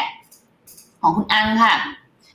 Asia X อ๋อใส่มาให้ด้วยนะว่าเป็น iShare All Country Asia X แบบ SCBS Japan เป็น iShare Core MSCI Asia X Japan ต่างกันยังไงคะ ถ้าจะถือคู่กับ S&P 500 อะไรน่าสนใจกว่ากัน อืมอันนี้ต้องบอกว่าเดี๋ยวขออนุญาตเช็คนะฮะ All Country งั้นเดี๋ยวเราไปเช็คพร้อมกันเลยฮะ iShare iShare All Country Asia X นะฮะเรียกได้ว่า all country Asia X นะฮะ ASIA ปึ๊บไปโชว์หน้าจอนะ ครับผมไปค่ะ iShare แล้วก็ในส่วนต่อมาครับ เป็นในส่วนของตัว iShare Core Core MSCI iShare Core ที่เราเซิร์ช Core MSCI Asia MSCI Asia สิบแปดเกินนะฮะ เกินนะฮะ Asia X X ว่ากันตามตรงนะฮะ ที่เซิร์ชโชว์ตรงนี้ไม่ใช่อะไรนะฮะ สารภาพเลยว่าไม่ทราบเหมือนกันนะฮะ แต่แต่หลักๆเองมันต้องมีเรื่องของตัวจุดความแตกต่างกันเนาะ MSCI All Country Asia X Japan นะครับ หลักๆนะตรงนี้เราไปดูทีละอันเลย อันนี้เป็น iShare Core Japan นะครับ ที่เซิร์ชโชว์นะตรงนี้ครับก็คือหลักๆเองจะได้เข้ามาดูด้วยกันพร้อมกันนะฮะเราจะได้เห็นว่าโอเค เราดูส่วนไหนกันดีนะครับ อันนี้เป็นตัวแรกก่อนนะครับ iShare iShare MSCI All Country Asia Japan นะครับเราลองดูกว่าตาด้วยไวฮะ large to mid size company นะครับ แล้วก็ develop Asia นะครับ ดูในส่วนของตัวบริษัทถือครองนะครับ ก็เป็น TSMC Tencent Samsung Alibaba AA นะครับ คราวนี้เราไปเปรียบเทียบตัวที่ 2 กันบ้างครับ ก็ต้องบอกว่านะตรงนี้เองนะฮะจะอยู่ในส่วนตัว large mid cap เหมือนกันด้วยนะครับ emerging แล้วก็ develop Asian market เหมือนกันด้วยนะครับ cost efficient access นะครับ เรียกได้ว่าค่อนข้างคล้ายกันนะฮะ7.77 4.49 4.46 2.93 นะฮะแม่เจ้าสัดส่วนได้กันด้วย หรือว่าหรือเดี๋ยวนะฮะ3010 8010 91 9010ตึ๊ดตึ๊ดถามว่าตัวเลขสามตัวเมื่อกี้อะไรไม่ได้ไม่ได้ใบหวยนะฮะ แต่ว่าเป็นในส่วนของตัวอ่าโค้ดของเขานะครับตึ๊ดตึ๊ดตึ๊ดอีกอันหนึ่ง69.04เก้าจุดี๋ยวนะฮะ69.04น่าจะอันนี้ไม่มั่นใจนะฮะ แต่ว่าหลักเองมีโอกาสที่จะเป็นคนละ use to diversify internationally target access specific asset of อาจจะเป็นเรื่องของตัวสัดส่วนอ่าไม่ใช่สัดส่วนเรื่องของตัวเนี่ยฮะ เรื่องของตัวอ investment approach ที่แตกต่างกันเนาะ target access to specific subset of Asian stock นะครับ ก็อาจจะมีการโฟกัสที่ ASEAN stock เพิ่มเติมบางส่วนนะครับ emerging developed ASEAN เหมือนกันนะครับ exclude ASEAN เหมือนกัน เพราะฉะนั้นเองเนี่ยอาจจะลองมาดูด้านล่างต่อเนื่องฮะ มาดูกันที่ในส่วนของประเทศ 33.72 จีนนะฮะ แล้วก็ไต้หวัน 17.81 อันนี้อันหนึงอะเริ่มมีความแตกต่างกันครับ ก็คือในส่วนของตัวฝั่งจีน จะอยู่ในส่วนของตัว iShare All Country จะมีจีน 33.79กับ13.72 ก็มีความแตกต่างกันเล็กน้อยนะครับ ไต้หวันนะฮะ 17.82 อันนี้ 17.81 แล้วก็อินเดีย 16.75 กับ 16.70 เรียกได้ว่าแตกต่างกันในรายละเอียดฮะ หลักๆเองแล้วเนี่ยน่าจะเป็น24.09 กับ 20.86ตึ๊ดตึ๊ดตึ๊ดตึ๊ดเอาอยู่นี่ฮะ 24.07ยี่สี่เรียกได้ว่าแตกต่างกันในรายละเอียดฮะ หลักๆเองเนี่ย น่าจะเป็นเรื่องของตัวกองเรื่องของตัวดัชนีที่เรียกว่าไงดีฮะผมขออนุญาตตอบงี้แล้วกันไม่มั่นใจเนาะแต่ว่าหลักๆแล้วเนี่ยในส่วนของตัวดัชนีหลายตัวที่ถูกสร้างขึ้นมาครับต้องบอกว่าเขาจะมีรายละเอียดปีกย่อยที่แตกต่างกัน เช่นถ้าเราไปดูฮะหลายๆกองจะใช้ในส่วนของตัว benchmark เช่น MSCI EM Emerging Market ขออนุญาตพูดถึงตัวนึงแล้วกันเนาะ MSCI Emerging Market Index Total Return USD Hedge อันนี้ฮะก็คือเป็นเรื่องของการที่เขาใช้ MSCI Emerging Market เลยเนาะแล้วก็คิดเป็นในสกุลเงินดอลลาร์แล้วก็ hedge อัตราแลกเปลี่ยนด้วยเนื่องจากว่ากองเองก็อาจจะลงทุนเป็นสกุลเงินดอลลาร์แต่ hedge อัตราแลกเปลี่ยนไว้เนาะแต่หลายๆกองฮะเขาจะใช้ในส่วนของตัว MSCI 10ทับ30 Emerging Market Index อะไรลักษณะนี้ไอตัว 10ทับ30นะตรงนี้แหละครับ มันคือมันคือดีเทลที่เพิ่มเติม เช่น อาจจะเป็นเรื่องของตัว Fund Flow หรือในส่วนของตัว asset size ว่าจะต้องมีขนาดอยู่ที่ประมาณทัก10ถึง30%ประมาณนี้ นะครับทำให้หลักๆแล้วเนี่ยแม้จะเป็น MSCI Emerging เหมือนกัน มันก็มีทำให้มีสัดส่วนหน้าหุ้นที่คล้ายๆกัน แต่อาระบบมีหน้าหุ้นที่คล้ายๆกัน แต่สัดส่วนการลงทุนที่อาจจะแตกต่างกันนะครับ ในกรณีนี้ 2กองนี้ผมคาดว่าคาดว่าเนาะคาดว่าน่า จะเป็นในส่วนของตัวลักษณะที่คล้ายกัน เพราะเราพอเราดูไส้ในปุ๊บจะเห็นเลยว่าหน้าตาทุกอย่างแทบคล้ายกันหมดเลย ต่างกันแค่ในส่วนของตัว investment purpose ตัวข้อ2เนาะก็คือในเรื่องของตัว cost efficient กับในส่วนของตัวการที่โฟกัสลงที่ฝั่งอาเซียนเพิ่มเติมเล็กน้อยนะครับอ่าซึ่งข้อ 2 ตรงนี้แหละที่ผมมองว่าหลักๆเองน่าจะเป็นผลทำให้สัดส่วนหุ้นมันเลยคล้ายกันแต่ต่างกันนิดหนึ่งเพราะว่าพอเรามองตลาดหุ้นอาเซียนครับอาเซียนประกอบด้วยประเทศอะไรบ้างนะฮะไทยเอยลาวเอยอะไรลักษณะนี้แถบนี้นะครับ ข้อหนึ่งมันคือเรื่องของการที่ fund flow ตลาดยังมีลักษณะของตัวขนาดเล็กทำให้ fund flow มาไหลเข้าออกได้ยากและตรงนี้ฮะก็เป็นตัวหนึ่งที่ทาง MSCI เขาเอามาคำนวณด้วยทำให้แม้จะมีเรื่องของการโฟกัสที่ฝั่งอาเซียนเพิ่มเติมขึ้นมา มันก็เลยส่งผลต่อน้ำหนักหุ้น โดยรวมภาพหมดอ่าโดยรวมทั้งหมดเนี่ยไม่เยอะมาก เพราะว่าไอตัวที่เขาโฟกัสเพิ่มเติมมาเนี่ยมันอยู่ในจุดที่มีน้ำหนักค่อนข้างเล็กครับโดยสรุปแล้วกันทั้งสองกองนี้มีความใกล้เคียงกันมากฮะอาจจะไปดูที่ในส่วนของตัวค่าธรรมเนียมกองไหนถูกกว่า สามารถใช้กองนั้นได้เลยเนาะส่วนของแตกต่างกันปลีกย่อยนัดตรงนี้ไม่ได้มีเนื้อสำคัญครับเพราะหน้าตากองทั้งหมดค่อนข้างคล้ายกันเลยทีเดียว คราวนี้กองไหนค่าธรรมเนียมถูกกว่า เราก็มาดูกันได้เลยครับเอ่า KHX นะฮะก็เช่นเคยครับ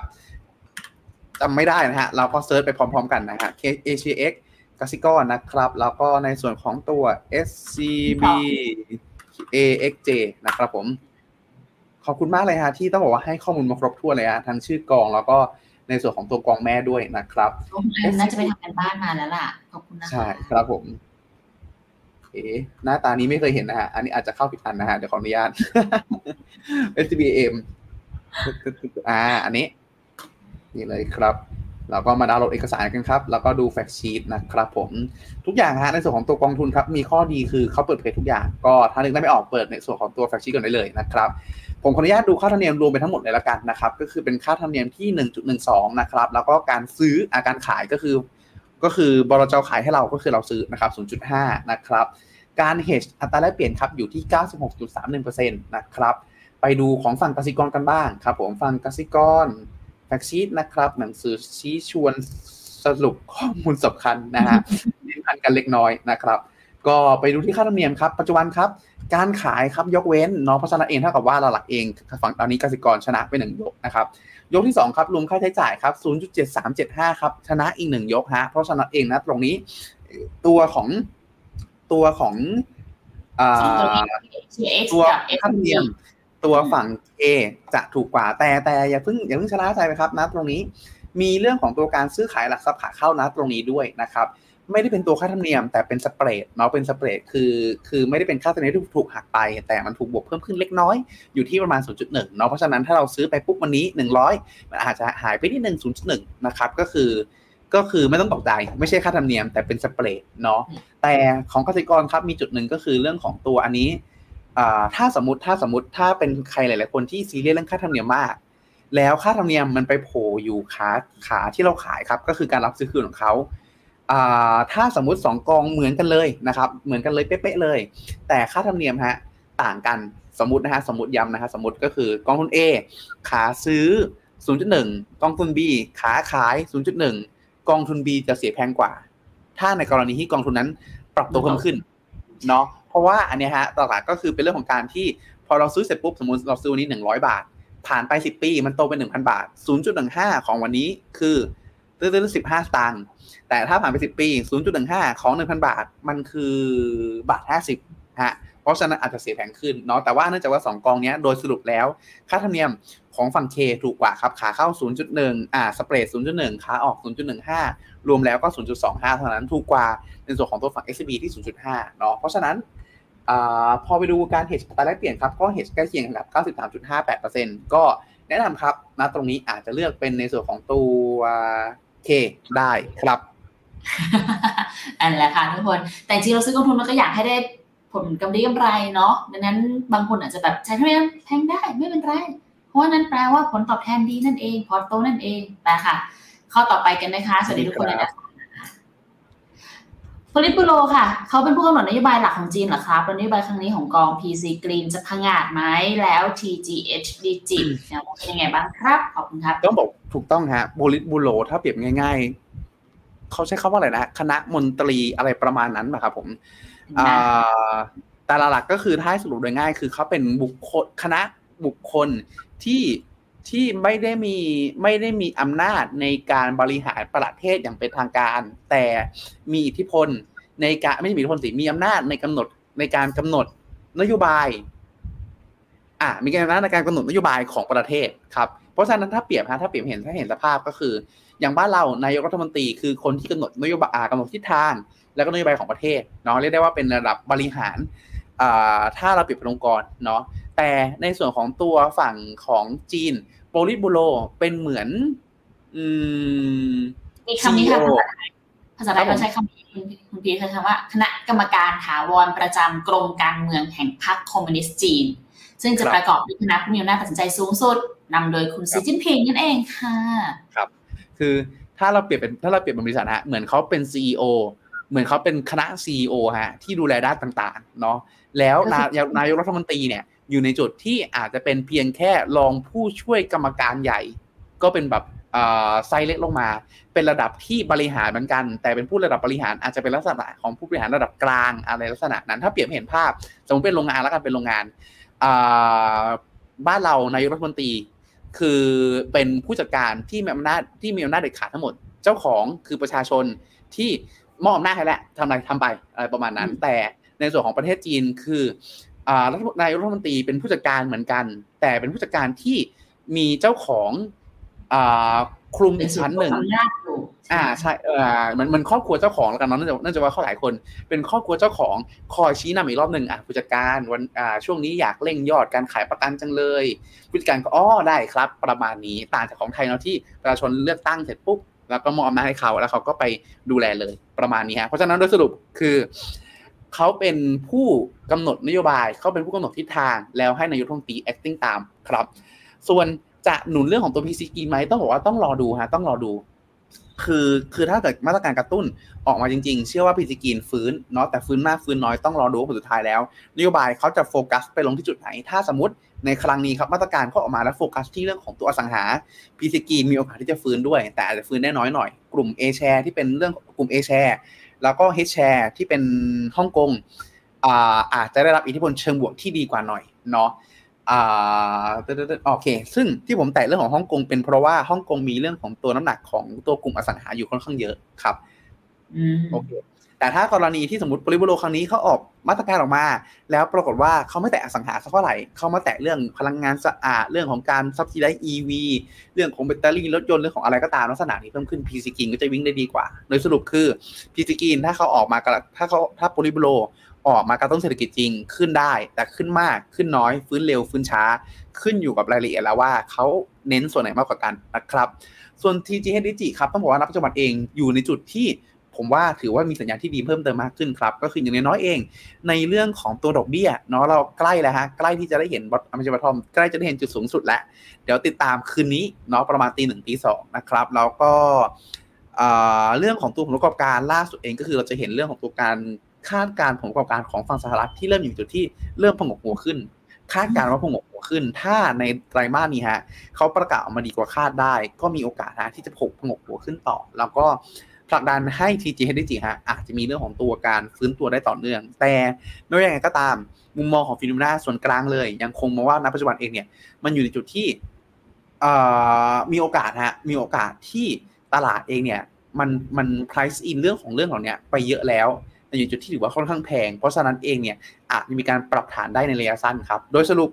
TG h d g ไปต่อได้เนาะแต่อันนี้ปรับฐานในระยะสั้น ถ้าติดอยู่ โดยทั่วไปจะแนะนำมาให้เราปรับฐานก่อนแล้วค่อยสะสมเพิ่มครับ ตอนนี้พอฟังคุณพีเล่าแล้วกลายเป็นเหมือนแต่กำลังมองภาพแบบ ตัวของตัวพลิโบรอะค่ะเป็นเหมือนคล้ายกรรมการ FOMC เหมือนกันนะ แต่คือเขามีความใหญ่กว่าเขาค่อนข้างเป็นศูนย์รวมอำนาจที่ชัดเจนกว่า ดังนั้นถ้าเกิดแมสเซจอะไรออกมา มันจะยิ่งมีผลมากกว่ามินิทของ FOMC เนาะแต่ที่ชั้นนะอสังหา อันนี้อันนี้ต้องขอขออนุญาต มีการเอ่ยนามถึงนิดนึง เป็นเป็นข้อมูลที่ทางคุณนัฐได้เคยให้ไว้ค่ะสำหรับรอบนี้เนี่ยที่เห็นจากผลประชุมแล้วกันเนาะ ถ้าเป็นเรื่องสังหาเขาไม่มีข้อความว่าบ้านมีไม่อยู่ไม่มีไว้เก่งกำไรละ อันนี้คุณนัฐตีความว่าแปลว่าจะปล่อยให้เก่งกำไรได้ นั่นก็คือผ่อนคลายมากขึ้นนั่นเองแหละ อันนี้เดี๋ยวต้องไปตามดูต่อว่ามันจะมียังไงเพิ่มเติมเนาะ โอเค คอมเมนชั่นหนึ่งชื่อเขาหน่อยค่ะ ครับ อะไปต่อค่ะ ตอนนี้ DCA รายสัปดาห์อยู่ในพอร์ตมี TMB GQG 37% Principal APDI 25 KFG Brand 8% BCare 7 VNEQ 7 Infra 6 One UGG 6 Bitcoin 6ตั้งใจ DCA ระยะกลางประมาณ 8-9 ปี คิดว่าควรปรับอะไรไหมครับร้อนอันนี้ที่รันชี้ไม่ใช่แหละกำลังพยายามนับ ตัวหุ้นทั่วโลกเนาะผมถ้าผมบวกไวๆได้ประมาณ 58%แล้วก็มีในส่วนของตัวเอเชีย 25 บวก VNDQ บวก 7 เป็น 32 เนาะโอเคฮะ ต้องบอกถือว่าผมค่อนข้างชอบเนาะหลักๆเป็นเพราะว่าหลักๆก็คือมีเรื่องของตัว TMGG ที่เป็นตัว Quality เนาะไม่ได้เป็น Growth จ๋ามีเรื่องของตัว PDI ที่เป็นฝั่งเอเชียด้วย แล้วก็มีอ่า BCARE ที่เป็น health แล้วก็มีเวียดนามฮะที่ต้องบอกว่าไม่ได้เยอะจนเกินไปเนาะเจ็ดเปอร์เซ็นต์ ONE-UG ที่เป็นตัว gold จ๋าแล้วก็บิตคอยน์ด้วย ส่วนตัวฮะส่วนตัวก็ต้องบอกว่าถือว่าโอเคเลย ถือว่าโอเคเลยครับระยะกลางประมาณ8-9ปี แต่พอใกล้ๆฮะถ้าสมมติเดือนเป็นเดือนปีที่ 7 ปีที่ 6 อาจจะต้องเริ่มลดความเสี่ยงลงมาแล้ว เพราะตอนนี้เป็นสินทรัพย์เสี่ยงเกือบเกือบอ่าเรียกได้ว่า 100%เลยนะครับปีที่ 7 ถึงปีที่ 8 อาจจะต้องเริ่มพิจารณาแล้วเอ มันโตมาเท่าไหร่แล้ว อาจจะลดลงมาลดในส่วนของตัว สินทรัพย์เสี่ยงเหล่านี้ลงมาสู่ตราสารหนี้เพิ่มเติมฮะ เช่นปีที่ 7 อาจจะเป็นตราสารหนี้ลงสัก 30%อ่า30%ปีที่ 8 อาจจะเป็น 50%อะไรลักษณะนี้เพื่อที่ว่าเผื่อฮะเผื่อ worst case ก็คือสมมติ เคราะห์จังหวะนี้เราดีฮะ มันแบบวิ่งฉิวเลยเศรษฐกิจเติบโตไปเลย 7 ปีบังเอิญฮะเกิดจังหวะไม่เป็นใจครับ ปีที่ 9 เกิดวิกฤตเศรษฐกิจพอดี เดี๋ยวเงินที่เก็บมาเนี่ยมันอาจจะกลับมาเท่าทุนหรือกลายเป็นเสียการการเสียโอกาสได้เนาะก็เลยแนะนำฮะว่าใกล้เป้าหมายปุ๊บ ลดความเสี่ยงลงมาเรื่อยๆ ในระดับหนึ่งนะครับรวมไปถึงอันนี้ส่วนตัวย้ำฮะส่วนตัวอีกรอบหนึ่งก็คือส่วนตัวผมเองอะจะเป็นคนคนที่ชอบ BCA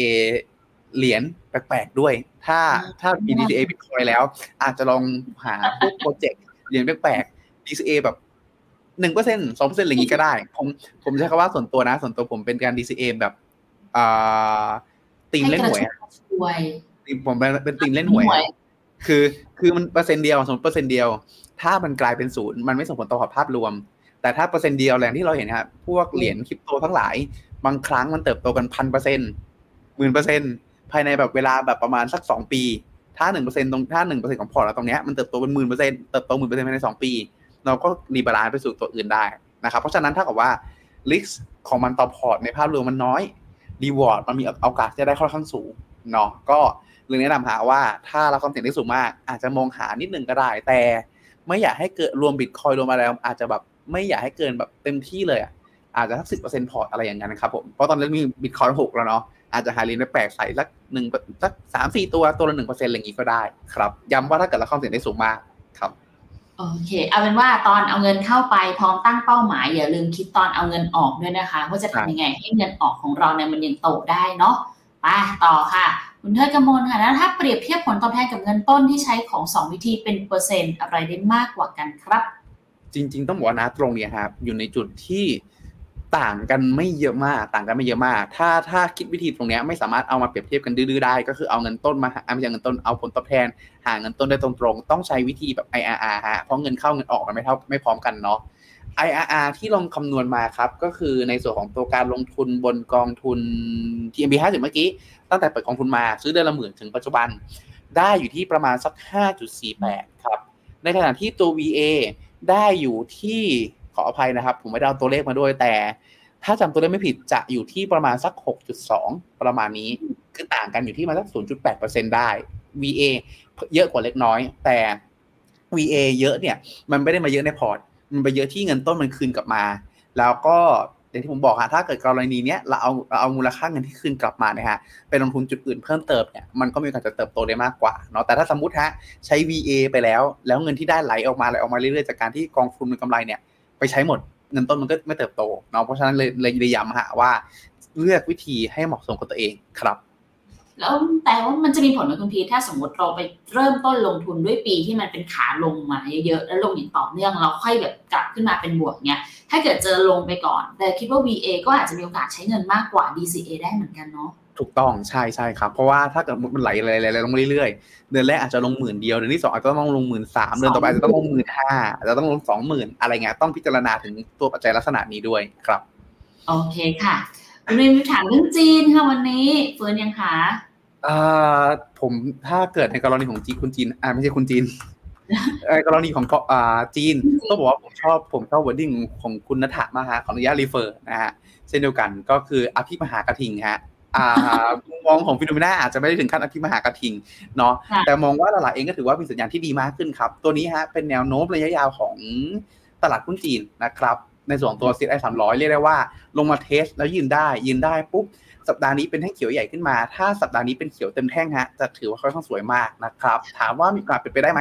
มีโอกาสเป็นไปได้ครับ เพราะตลาดเองเนี่ยอยู่ในจุดที่มาตรการเงินเยอะเป็นปฏิการ มาตรการการคลังเริ่มมีแนวโน้มและที่จะผ่อนคลายที่จะกระตุ้นเพิ่ม เพราะฉะนั้นครับมีโอกาสจะฟื้นได้ ตอนนี้บุริบุโรออกมาพูดแล้วว่าจะกระตุ้น แต่ยังยังไม่เห็นเรียกว่าเนี้ยยังไม่เห็นในส่วนของตัวแอคชั่นที่ตามมา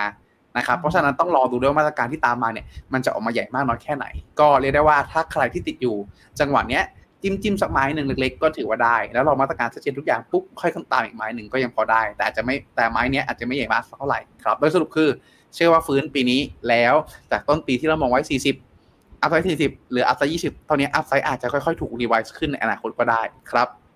โอเค ไปต่อค่ะ ออกจากจีนมาเวียดนามค่ะ VN 30ขายตรงไหนดีคะ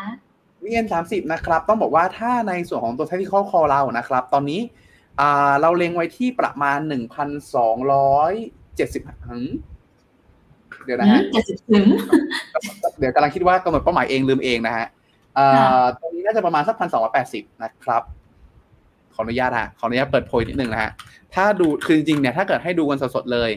ก็อยู่ในจุดที่แนวนี้ฮะ เส้นค่าเฉลี่ยตัว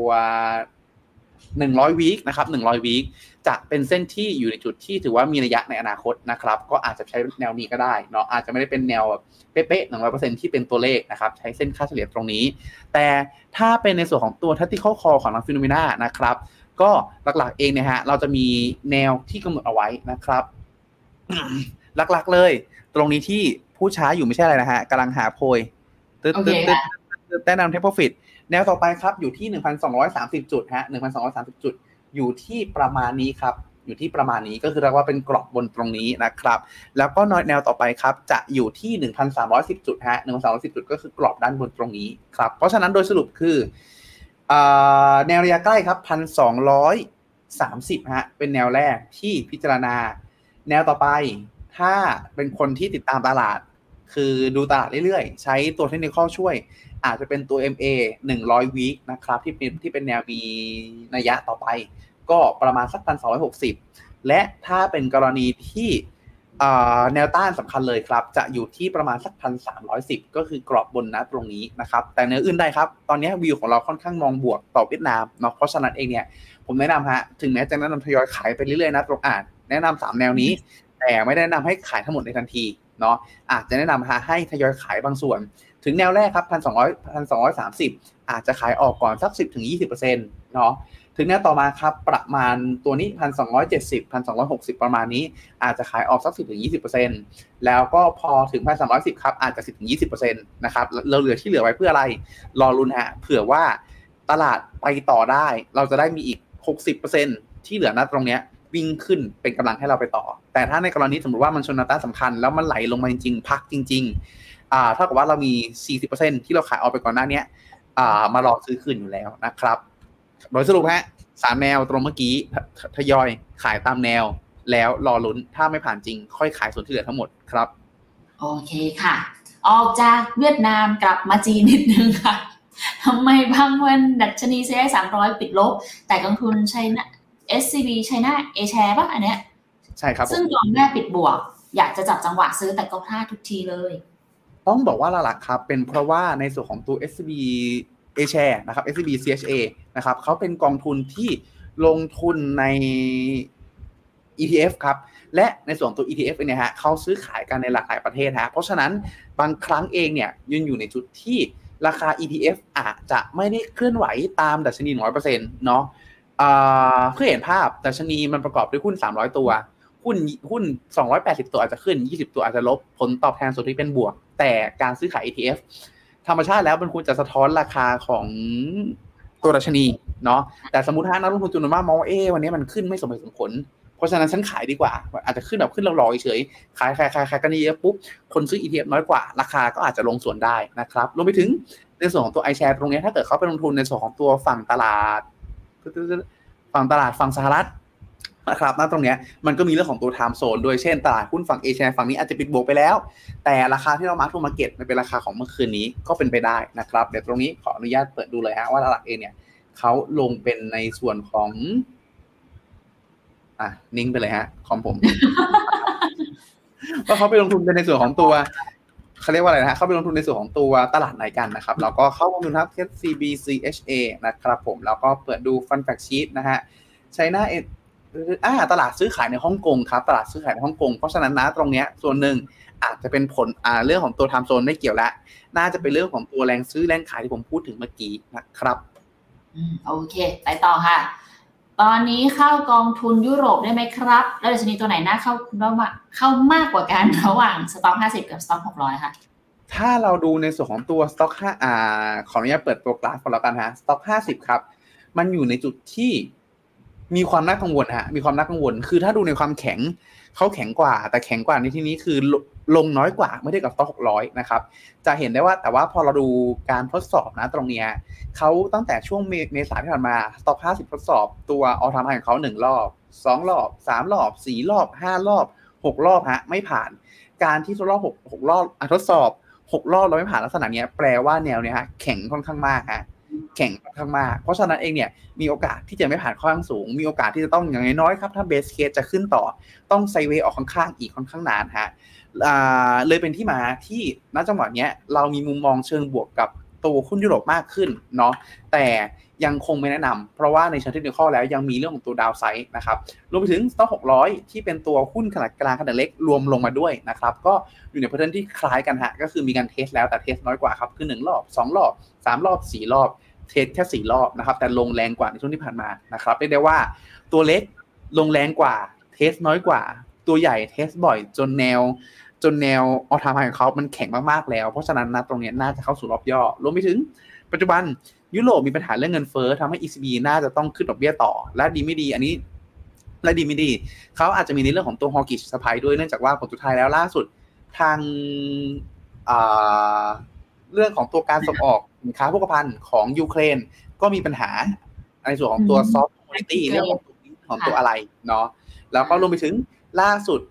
แม้เขาจะแบนน้ำมันจากรัสเซีย แต่ผลสุดท้ายแล้วก็ต้องบอกว่ามันก็ยังมีการขนส่งบางอย่างค่ะที่ขนส่งมาถึงยุโรปล่าสุดก็อ่าแตกเพียงแค่ประมาณสักสิของมูลค่าที่เคยซื้อขายกันในอดีตฮะไอตัว 10%ที่เคยซื้อขายของกันในอดีตเนี่ยฮะก็ลดลงอีกฮะเพราะฉะนั้นนะตรงเนี้ยเท่ากับว่ามีโอกาสฮะที่ อัตราเงินเฟ้อในฝั่งยุโรปอาจจะดื้อกว่าที่คาดฮะแล้วก็ทำให้อ่าท่าทีฮอกิชของฝั่ง ECB อาจจะเข้ามากดดันได้ โดยสรุปฮะยุโรปเลยอยู่ในจุดที่ไม่ค่อยแนะนำสักเท่าไหร่ครับ ไม่ค่อยนะคือไม่ค่อยแนะนำเข้าซื้อถูกไหมคะแต่คือแนะถืนำอเข้าก่อนซื้อครับผม โอเค ไปต่อค่ะ วันยูจิจีครับเอาเข้าไปครับเพิ่งเห็นเวลาเหมือนกันมาคุณพิษครับผมหายใจ คุณพิษควรหายใจด้วยวันยูจิจี เคชน DCA ได้ไหมครับ ลงมาเยอะมากควร VA หรือ DCA ลงมาเยอะขนาดนี้ฮะ ถ้ามีเงินเยอะพอย้ำที่ที่พูดในที่นี้ไม่ใช่อะไรเนาะ เพราะว่าเพราะว่าหลักๆ MVA ที่ผมพูดถึงก็คือยิ่งลงยิ่งใช้เงินเยอะเงินเพิ่มเยอะขึ้นนะครับ ถ้ามีเงินเยอะพอคำนวณแล้วดีแล้ว ใช้ VA จะได้ต้นทุนที่ถูกกว่าอาจจะได้ ซื้อของที่ถูกลงในมูลค่าที่เพิ่มขึ้นเรื่อยๆ จะดีกว่าครับ แต่ถ้าสมมติว่ากระแสเงินสดเราคำนวณแล้วเอ ถ้ายิ่งลงต้องยิ่งซื้อเพิ่มเพิ่มเพิ่มเพิ่มมันมีความไม่แน่นอนสูงกระทบต่อแค f โฟในการใช้ชีวิตของเรา อาจจะเป็น DCA ก็ได้บริ manage ง่ายกว่านะครับ โดยสรุปคือบริหารการเงินของตัวเอง ในเรื่องของตัว cash flow ให้ดี ถ้า cash flow คล่องตัวมากพอ VA ได้เปรียบมากกว่าครับ แต่ถ้าอ่าไม่คล่องตัวมากพอ DCA ดีกว่าครับ อยู่ที่ความถนัดแล้วก็นั่นนะคะจริตลองไปตอบตัวเองก่อนเนาะว่าชอบแบบไหนนะคะ TMB GQG กับ TMBG Income ซื้อ DCA เรื่อยๆ ได้ไหมคะเมื่อกี้ได้ได้ไหมคะครับ โดยสรุปเหมือนสันทันที่ GQG พันผลพันเป็นกองหุ้นใหญ่พันผลต่ำแล้วยังเลือกหุ้นที่มีโอกาสเติบโตเนาะอ่าจีนข้ามเป็นกองตราสารหนี้กองแม่เดียวกับยูจิสนะครับ ก็มาตีมแบบสม่ำเสมอทั้งคู่ DCA ได้ครับจะบอกไปสองกองที่ได้ก็มีเหมือนกันนะ แล้วยังไม่ได้ขายด้วยโอ้นี่ชอบอยู่ชอบอยู่ กอง KCCTV ยังลงทุนต่อได้ไหมครับ ถ้าให้ตอบมันสั้นได้ฮะ รับอิทธิพลเชิงบวกจากโพลิตบูโรของจีนมาเนาะแล้วก็มีสัดส่วนของเกาหลีใต้ไต้หวันที่ได้อิทธิพลเชิงบวกจากเรื่องของตัว AI ในช่วงต้นปีด้วยนะครับ ยังถ้าเกิดเป็นระยะสั้น ถือว่าน่าสนใจมากขึ้นพราะจีนเริ่มจะกระตุ้นและมีโอกาสจะฟื้นเนาะแล้วก็ระยะยาวก็อยู่ในจุดที่จีนไม่น่าจะล้มหายตายจากมาจากเรา จีนอ่าไม่ใช่จีนไต้หวัน ไต้หวันกับเกาหลีใต้ ก็อยู่ในจุดที่ ม่ได้มีโอกาสเติบโตค่อนข้างสูงล้อไปกับวัฏจักรเศรษฐกิจครับอืมไม่ได้ยินชื่อกองนี้นานแล้วนะเอาจริงๆระหว่าง global REIT กับ REIT ไทยสิงคโปร์ช่วงดอกเบี้ยเฟดใกล้พีคยังมีผลดีกับกลุ่มพวกนี้ไหมครับอ่าถ้าเล่นบนทีมที่โกลอ่าดอกเบี้ยทั่วโลกพีคเน้นที่ global lead ฮะเพราะว่าหลักๆเองเขาจะรับปัจจัยเรื่องของตัวแมคโครมากกว่า เพราะว่าอยู่ฝั่งสหรัฐมากกว่า และยุโรปมากกว่านะครับถ้าหลีไทยสิงคโปร์หลักๆตัวฝั่งไทยเนี่ยนะฮะตัวดีเลยก็คือไม่ละไม่ค่อยรับปัจจัยเชิงแมคโคร รับปัจจัยเฉพาะตัวภายในประเทศมากกว่า เพราะฉะนั้นถ้าเล่นทีมเฟดใกล้พีคเลือก global lead ครับ โอเคค่ะ ขออนุญาตเป็นสองคำถามสุดท้ายนะคะกองยุโรปญี่ปุ่นพอร์ต a l w a y e r strategy สามารถเข้าได้ไหมคะกาจะเปิดเพิ่มแต่เห็นว่าขึ้นมาสูงเหมือนกันค่ะอ่าจริงๆต้องบอกว่าต้องบอกว่าในระยะสั้นฮะ ตัวฝั่งญี่ปุ่นทางคุณแอนดรูยังอยู่ในจุดที่ถือว่ามีมุมมองเชิงบวกอยู่เนาะก็คือยังแนะนำถือครองได้นะครับถ้าตามมุมมองของคุณแอนดรูยังเขาลงทุนได้ แต่ถ้าเกิดสมมติดูเมื่อผมเมื่อกี้แล้วถ้าพูดถึงยุโรปแล้วเอ๊ะกังวลฮะอาจจะเป็นกรณีที่อาจจะลงทุนในจุดที่น้อยกว่านิดนึงลงมาก็ได้เป็น deviate port ไปเนาะแต่ย้ำว่าถ้า deviate port หรือ port ที่เพี้ยนมาลักษณะเนี้ยพอถึงรอบการปรับพอร์ตรอบหน้าฮะเช่นสมมติอ่าสมมติคุณแอนดรูปรับพอร์ตอีกครั้งหนึ่งเดือนปลายเดือนแปดลักษณะฮะถ้าไม่ว่า